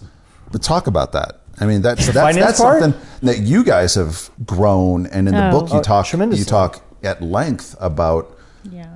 Well, and it is Finance 101. I mean, we're not pretending that. I mean, if somebody understands finance, this is not, the chapter, the course, whatever. We are not CPAs. We say all this because we're waiting for people to go, that's stupid. That's not that intelligent. But we're like, what we realized, we know, caveat. Yeah. Because we're waiting for the. Most small business owners are scared of their reports. They're just scared. They don't know how to read reports. They don't know what to do with their CPA. They don't actually look at their stuff until tax time. We're like, whoop. So all they care about is, do I have enough money in the bank today? Never minding if all of that is allocated to something, which means you're not going to be able to make payroll in 3 weeks, right? So there's all of that stuff that goes on. And so the finance chapter really is about, what does it look like to learn to understand and read just the basic reports? So if you're going to run a business, you better have minimum competency so that you can read your income statement, your balance sheet, a cash flow projection, and your ARA AP. So it's very basic. It's not high end, but it really is about not being scared of the numbers. It's talking to dudes like me who have the idea, or we have the expertise within a certain area, but I never learned this in college. I don't want to read any big accounting books. And who do you hang out with that actually understands it, and you sit around and go smoke your cigar and have a conversation about your balance sheet and your income statement? I have yet to have that conversation at a Holy Smokes. Right? And yet, how important is it to be encouraged and mentored in that place? And even for someone like you, how do you break up your revenue streams? So you understand, okay, you have a revenue stream for your podcast work. You're building a revenue stream for video production, right? You're going to be building that. You have a revenue stream for audiobooks. How do you understand the ratios of those revenue streams versus the cost of goods to deliver those services? And what actually can you leverage well to grow your business? What kind of margin should you expect? Right. So we would say, what percentages should you have? You look back at our business and okay, here we go. We had massive growth, but it was on a 15% profit margin. So, okay, how many times do I want to spend $100 and make 115? Well, I want to do that a lot. But if I can charge $100 and keep 90 of it, I want to leverage that one. Right? Not the 15%. I want to leverage the 90% profit margin. So how do you even begin to break up your chart of accounts so that you're understanding there are multiple revenue streams in this business and there are different cogs against that revenue stream? What is making me the most money? And what do I leverage? And you think that's really basic, but there are large companies that aren't paying attention to this. So we're consulting with a company and they're like, we need you to grow this. And we're looking at their stuff and we had them pie chart it. And it turned out that the thing they wanted us to grow... So this was an $8 million company. $8 million company. The thing they want us to grow is 5% of their business. And the thing that they're not asking us to pay attention to is 80% of their business. And we're like... And it's not growing. What are you doing? But they were like... They were so convinced and they sat there and they went, oh, that's not to shame them. Not at all. It's and just, while we feel bad sometimes because it's like, well, this is simple... When you start throwing the terms around and ratios around and all that stuff that are some of the basic vocabulary, it's very intimidating because you don't know. And I don't care how smart you are, how big your organization is. If somebody starts throwing crap around that you don't know and starts to sound like they're trying to sound smart and they're trying to make you feel dumb, or you feel dumb and you shift the subject, you don't usually go, you know what? I run a significant organization, but I don't fully understand that. Could you educate me a little bit? And so what we're trying to do is go, yeah, we all struggle with it, especially Michael Gerber, who wrote E-Myth, said that most of us who start businesses start them because we have an entrepreneurial seizure. Yeah, I love that. All of a sudden, we're like, I can just imagine this seizure going on, and you're going, I can do this and no problem. I know how to make a widget. I can run a business and get customers, and I can do all that. I'll just go. I'll quit my good job, and I'll go start a company, and I'll leverage everything. And then 80% of businesses fail. So the finance part's really cool because we struggled probably the most with it. Mm-hmm. We got no financial education from our parents at all. We did stupid things. We put ourselves in stupid positions. And I mean, even when everything fell apart, we made poor decisions, even when we had a lot of cash in the bank. Now, some people would say the cash we had was not a lot because they have a lot more commas and zeros in their world. But it was a lot relative to us. And I think, you know, part of what we deal with in the book is there's an emotional relationship to money, right? So we all grow up with, so I have my best friend she grew up in Atherton. We'll call it Atherton. So she would basically say money grows on trees. Like, it's no big deal. Atherton, like, if there's no money, we go find money. Silicon Valley people have money. Buy houses. So all I have to do if there's no money is just go find money. And her husband grew up with parents who didn't manage money well, ultimately went bankrupt. So he comes from way more of a poverty spirit. So you've got these competing things, right? Well, I definitely grew up with a poverty spirit. Grew up with paycheck to paycheck. My dad was a nurse. He made great money, but he never owned a home. Because he was afraid. Because he was afraid to own a home. And so there was never any assets, right? I will inherit nothing because there was no assets, even though he made a really good living. So we all have an emotional relationship to money. So how do you navigate that, even as you're managing your people, right? So you may hire a team, but if your CFO has an emotional relationship to money that it's absolutely risk averse, and you're an entrepreneur, how do you manage that or adjust that? How do you deal with being risk averse if you need to be? So we've dealt with it in our relationship because I tend to be a bit risk averse. So Michael goes, we need to invest in that $25,000 program. And I'm like, no, we don't. And he's like, oh, but look what it will leverage. And I'm like, oh, no, because I'm watching the money and he's watching the potential. And so just the emotional dynamic of understanding how you even interact with business partners, whether you're married, which is a unique dynamic, or whether you're with you? Or whether you're just, or whether your business partner is more risk averse or you're more entrepreneurial, right? There's all of this emotional stuff around money that we don't want to talk about. And we want to believe if I'm a leader, I got this. And sometimes she's right and I'm wrong. And sometimes I'm right and she's wrong. So it's not even black and white. No. And so part of the relationship is navigating it. Well, and some of it is when he has had us take risks and they haven't worked and they've failed, how do I recover so that I don't believe that every risk that we take is going to end in failure, right? So it's an interesting thing just navigating finances. We have a number of couples that we work with actually who are in business, and how do they navigate together those different emotional relationships and the fear that comes around money? And how do we ultimately learn to trust Jesus with money, right? Even if our journey doesn't look like the thing that the conservative financial analyst would want anyone to model, because the journey of the entrepreneur typically doesn't fit what the conservative financial, we have financial clients and I'm like, I am not talking to you. I mean, I will advertise you, I'll help you grow your business, but I am not telling you about my books because I'm thinking, my God, they're not going to love the risk that we take. Because it happens to be more extreme than maybe other people would be willing to do. And there's risk. So all of that stuff, too, in the money thing is really critical. Well, one thing at lunch today, the three of us, and then my wife Elizabeth joined, you talked about those investments within some communities have really paid dividends multiple times over. So that $25,000 investment, say, with digital marketing. Yeah, digital marketer. Yep. has paid off tremendously for you guys. But here's the thing, Steve. If you were to ask me to draw a direct line from the investment and she's pointing to the result, I'd be like, that's a hard line to draw. And here's the thing. Most of the time, you want to be able to draw a direct investment. We deal with this in marketing all the time. I want to spend this many dollars, and I want you to tell me exactly what I'm going to gain. And you know what? Sometimes it's not a direct line. Sometimes that investment results in a business 5 years later that was radically transformative, but is really hard to tie back. So, you know, even in that, there's the argument of, okay, but was that actually because of that? Or was it just because that would have come up even if we hadn't? Right? So depending on how conservative you are.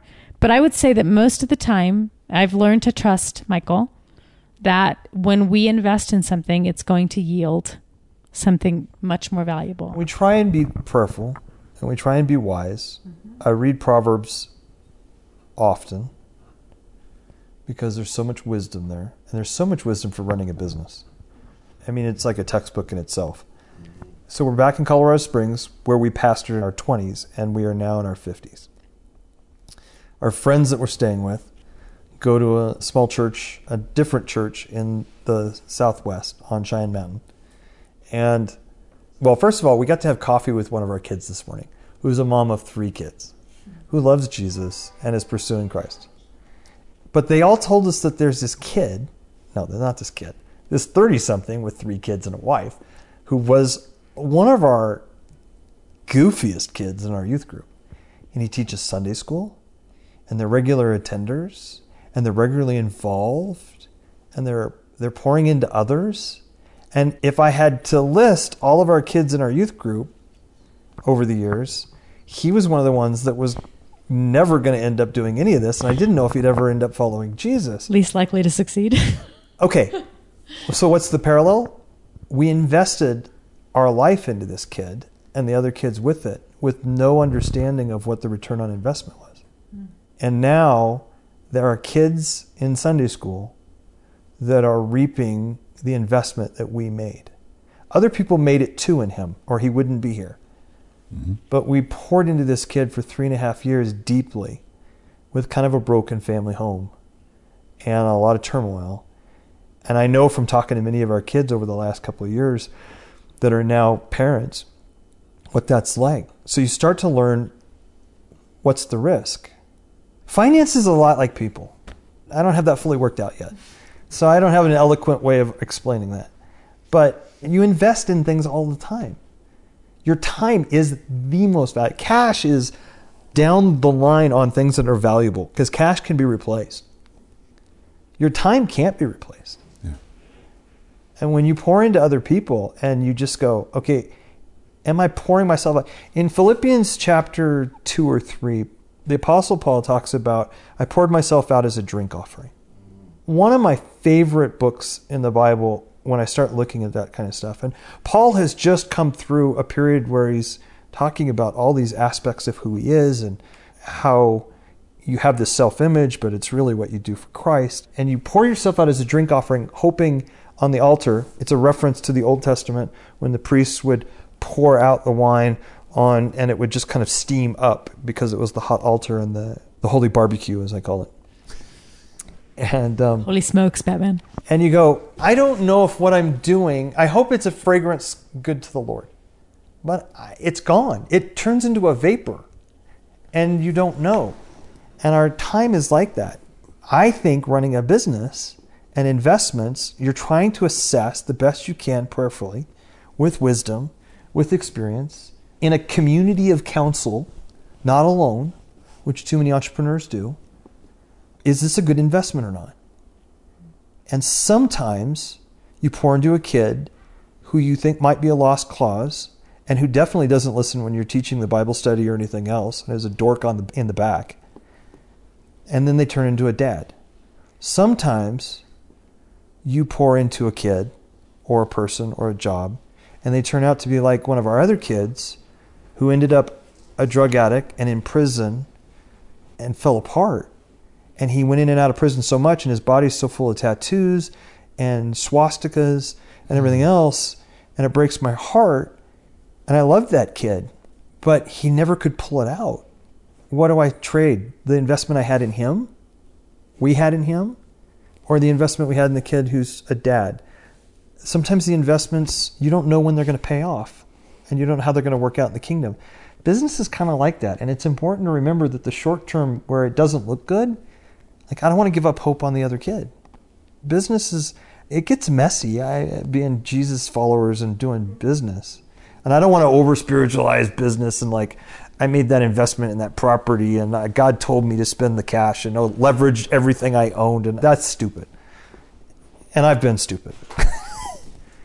But I do believe that everything we do, God invented this world and he invented commerce and he invented all that stuff. So how do we as followers of Christ really seriously look at work? Because the church for a long time, and thank God the body of Christ in America is starting to shift, looked at business as a means to pay for ministry. But the work you did 40, 50, 60 hours a week was not ministry in itself. But that shift is happening. I think it definitely has been over the last 20 years. And I'm terribly grateful for it. And we still have some room to grow. But the fact that we're even having that conversation and people aren't poo-pooing it anymore is a great move forward for the body of Christ. So the village is really like, okay, the village is this place where we're saying, how do we continue to take the wisdom of God? How do we teach this in business? And we talk about business being a ministry. And if it means we start out in the basics with the clear glass, plain glass. And then we go, in the book, we talk about one of the places that was really profound is in Catherine's hometown of York, England. It has the second largest Gothic cathedral in all of Europe, only second to Notre Dame in Paris. It has the largest collection of stained glass in all of Europe. And it's a walled city. And in World War II, they took all the stained glass out of the church and they hid it in these little catacombs, these little places in the wall, so that if Hitler came across, because he was bombing that far north, it wouldn't destroy the church in the stained glass.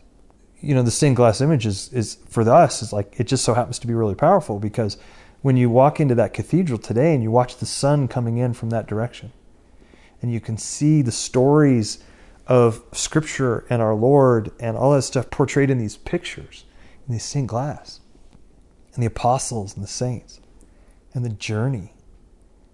And you go, at some point, hopefully the village is a place where people are learning those things. And at some point, what they thought was clear glass, they start to realize the beauty of the stained glass. And we get to show them the stories, piece by piece, story by story, of what it means that all of this done well actually is part of a healthy relationship with God. And you don't get confused between God and his people. And you have grace and there's healing.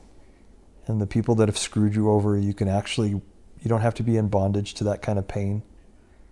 And you can see fruit, because in Passion and Provision, the provision is for all of your needs for today. As Jesus says the first time in Matthew 6, Father in heaven, hallowed be your name.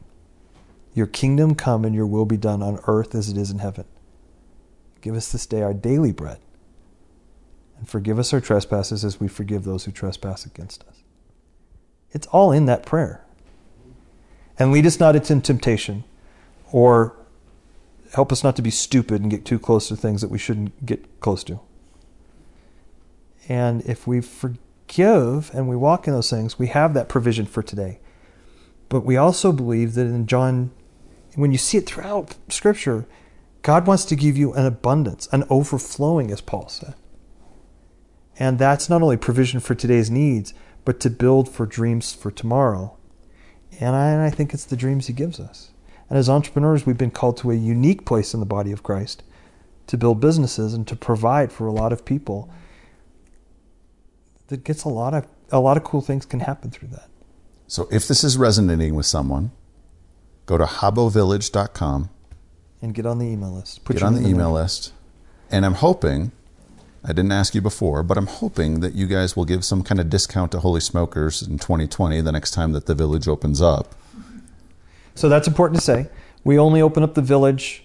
The plan is to only open up the course in the village a couple of times a year. Right now, it's been once a year. And we will do that. Is that okay to do? Hashtag Holy Smokes.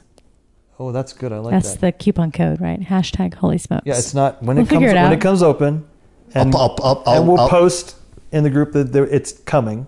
Yeah. If that's not too self-serving, yeah, absolutely. We'll figure something out and figure that out. And no, we'll leave it at that. All of a sudden, I've got machine gun ideas coming. You have other courses that you plan on releasing. What are some of the ones that you're thinking about doing in the future, Catherine? Within the village? Well, we're doing mini ones. Yeah, okay. So, but part of it is that right now we have kind of the business 101 stuff, but it's really for those that sign up and join the membership, what does it look like to go deeper? So developing additional courses on leadership and additional courses on marketing. Sales and marketing. Yeah, just additional deeper level courses. We've got some awesome stuff in leadership coming that's going to be just, I mean, the toolbox for that. We can't wait to start unleashing some of those. But the newest one that just got kind of brought up this weekend, literally, is on preparing leaders for grief. And our friends that we're staying with have been doing 8 years of a course on grieving when you lose people you love through death. All kinds of different things, from suicide, accidents, all kinds of stuff.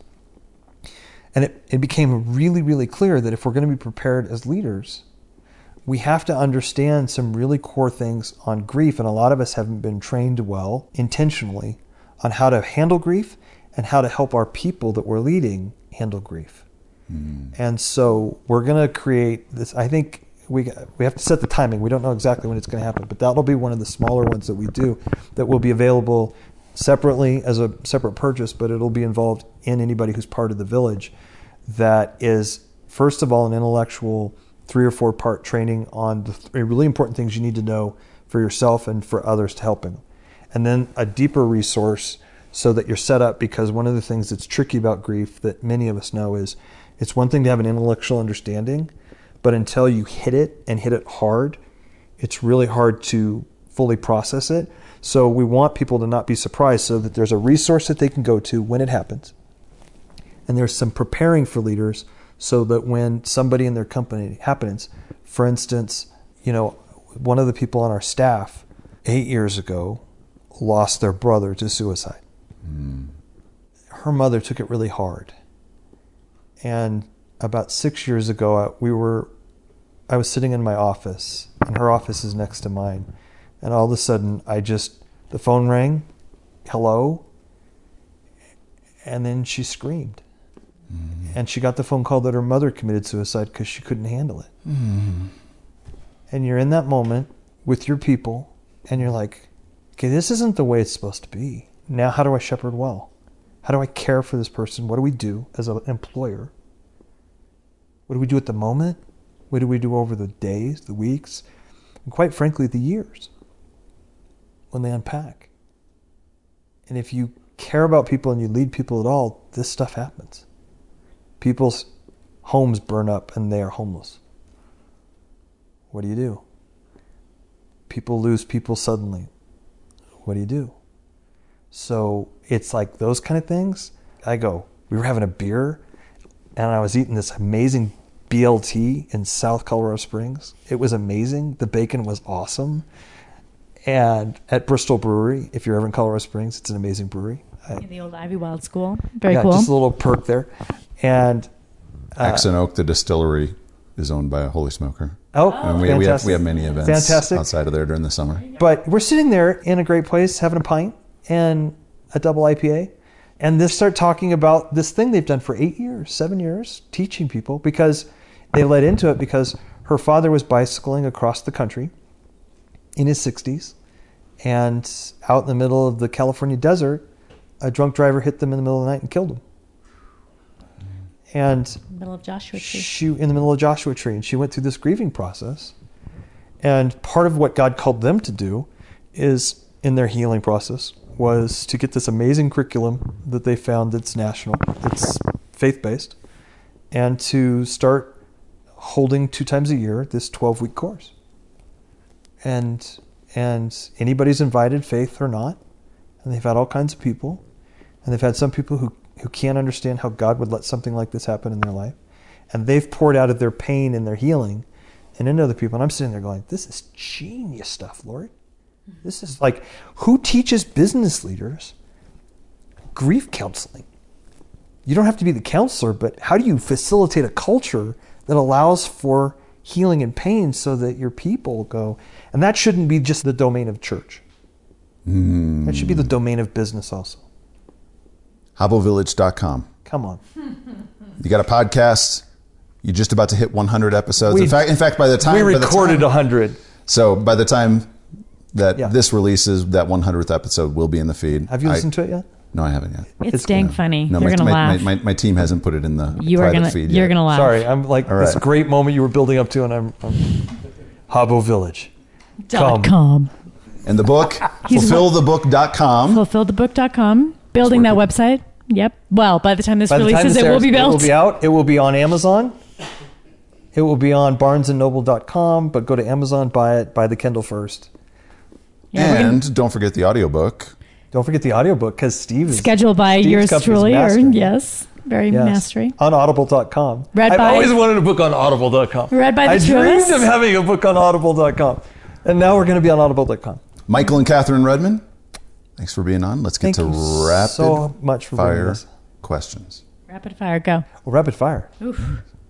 Hey everyone, before we get to the rapid fire segment, I wanted to reshare a note that Kay and I got from an 80-year-old listener that lives in Southeast Kansas and still works in his small-town family business.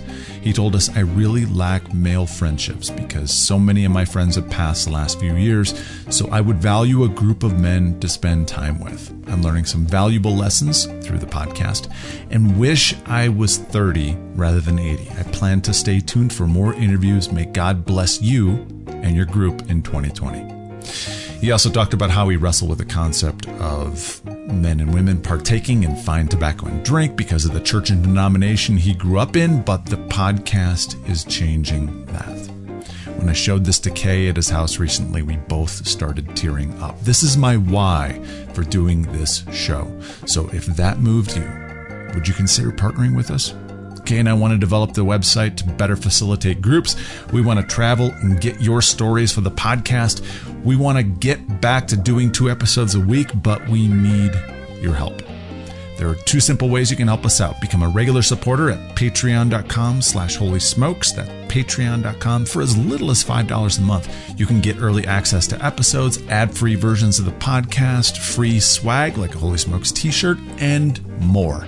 That's patreon.com/holysmokes. You can also make a one-time tax-deductible donation at paypal.me/holysmokesclub, and both of those links are in the show notes. Thanks. Rapid fire. Fire. All right, how's that stick treating you? I love this one. It's been, I feel like it nursed it a long time, but it's really good. The Daniel Marshall Red Label. Daniel Marshall Red Label. Can I order these somewhere? Yes, you can go to danielmarshall.com or Daniel Marshall Cigars. Just Google Daniel Marshall Cigars. It'll take you to the website. Daniel Marshall. Daniel Marshall. Red Label. When did you first try cigars? I remember smoking a cigar walking across Chico State's campus when I was 20 years old. With a girlfriend. Catherine. What? Went to the local smoke shop, bought a cigar, decided we were just going to go for it, and walked the campus with the cigar, feeling very grown up. I was in high school. I've smoked about once a year since. I was in high school with Chris Payne and Ronnie Graves and Tom Jones. I had a crush on Tom Jones when I was in high school. Tom Jones. And I smoked a Swisher Sweet. And I thought, if this is cigars, I don't ever want to do it again. Totally fair. Yep. But they told me it was a cigar, so I went, okay. And I went to Bidwell's cigar shop and got a real one. That's smarter than you. They wouldn't let me buy one at 16 years old. I am definitely redeemed by Jesus for sure. How often do you smoke, Michael? Catherine said once a year. Yeah, it's probably once a year for us. It's not often. Now that you're in Holy Smokes, and I added you to the group, I want to say either the end of last year or the very beginning of this year, 2020, sir. I can see cigars becoming a semi-regular thing. I can. Yeah. As long as they're accompanied by really good whiskey. With this group of people? Yeah, absolutely. Every day if it's with this group of people. I'd hang out with him every day. I wouldn't smoke a cigar. Favorite liquid pairing with your smoke? I would say, I don't have it right now, but I would think it would be Lagavulin. Because it's a smoky.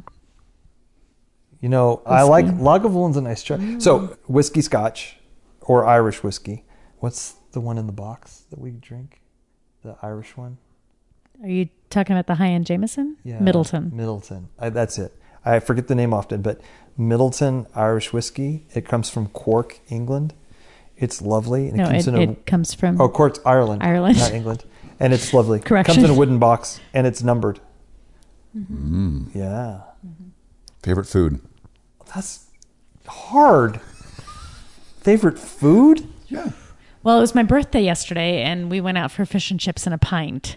But that'd be my British roots, right? Yeah. Fish and chips, good malt vinegar. That's pretty up there for me. Most dead cow. Mm-hmm. I love a good steak. Mm-hmm. And then I like a good tiramisu afterwards. Dogs, cats, neither or both? Dogs only. Every cats. Day, all day, no cats. No cats. Traumatized by cats as a child, no cats. Nickname growing up or in college? Joe? I've never heard this. Yeah, I had a really good girlfriend, and she was Jerry, and I was Joe. We nicknamed each other. That was Nicole Garcia. It wasn't.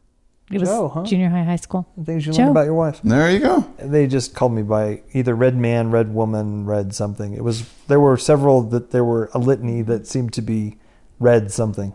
Because our last name's Redman. Well, yeah. My last name was Rhodes, so the standing joke was Country Rhodes, take me home. Kathy Rhodes, take me home. Rude. What's one unusual fact? That was unusual. What? That was it? What's one unusual fact that few people know about you? And what about you? I have read every Jack Reacher novel in the Lee Child series. That's your fact? Nobody knows that. They think I'm a really deep and like profound and stuff, and I'm like, I think they think that, but I read Jack Reacher when I'm bored. I just want the guy who's like really big and mean, and it's going to take out all the bad people and have no repercussions. It makes me happy. What do you think the thing is that nobody knows about me? Well, I don't know, because I'm somebody, and if I don't know it, then how can I know? What do you think is rare that people know about me, though?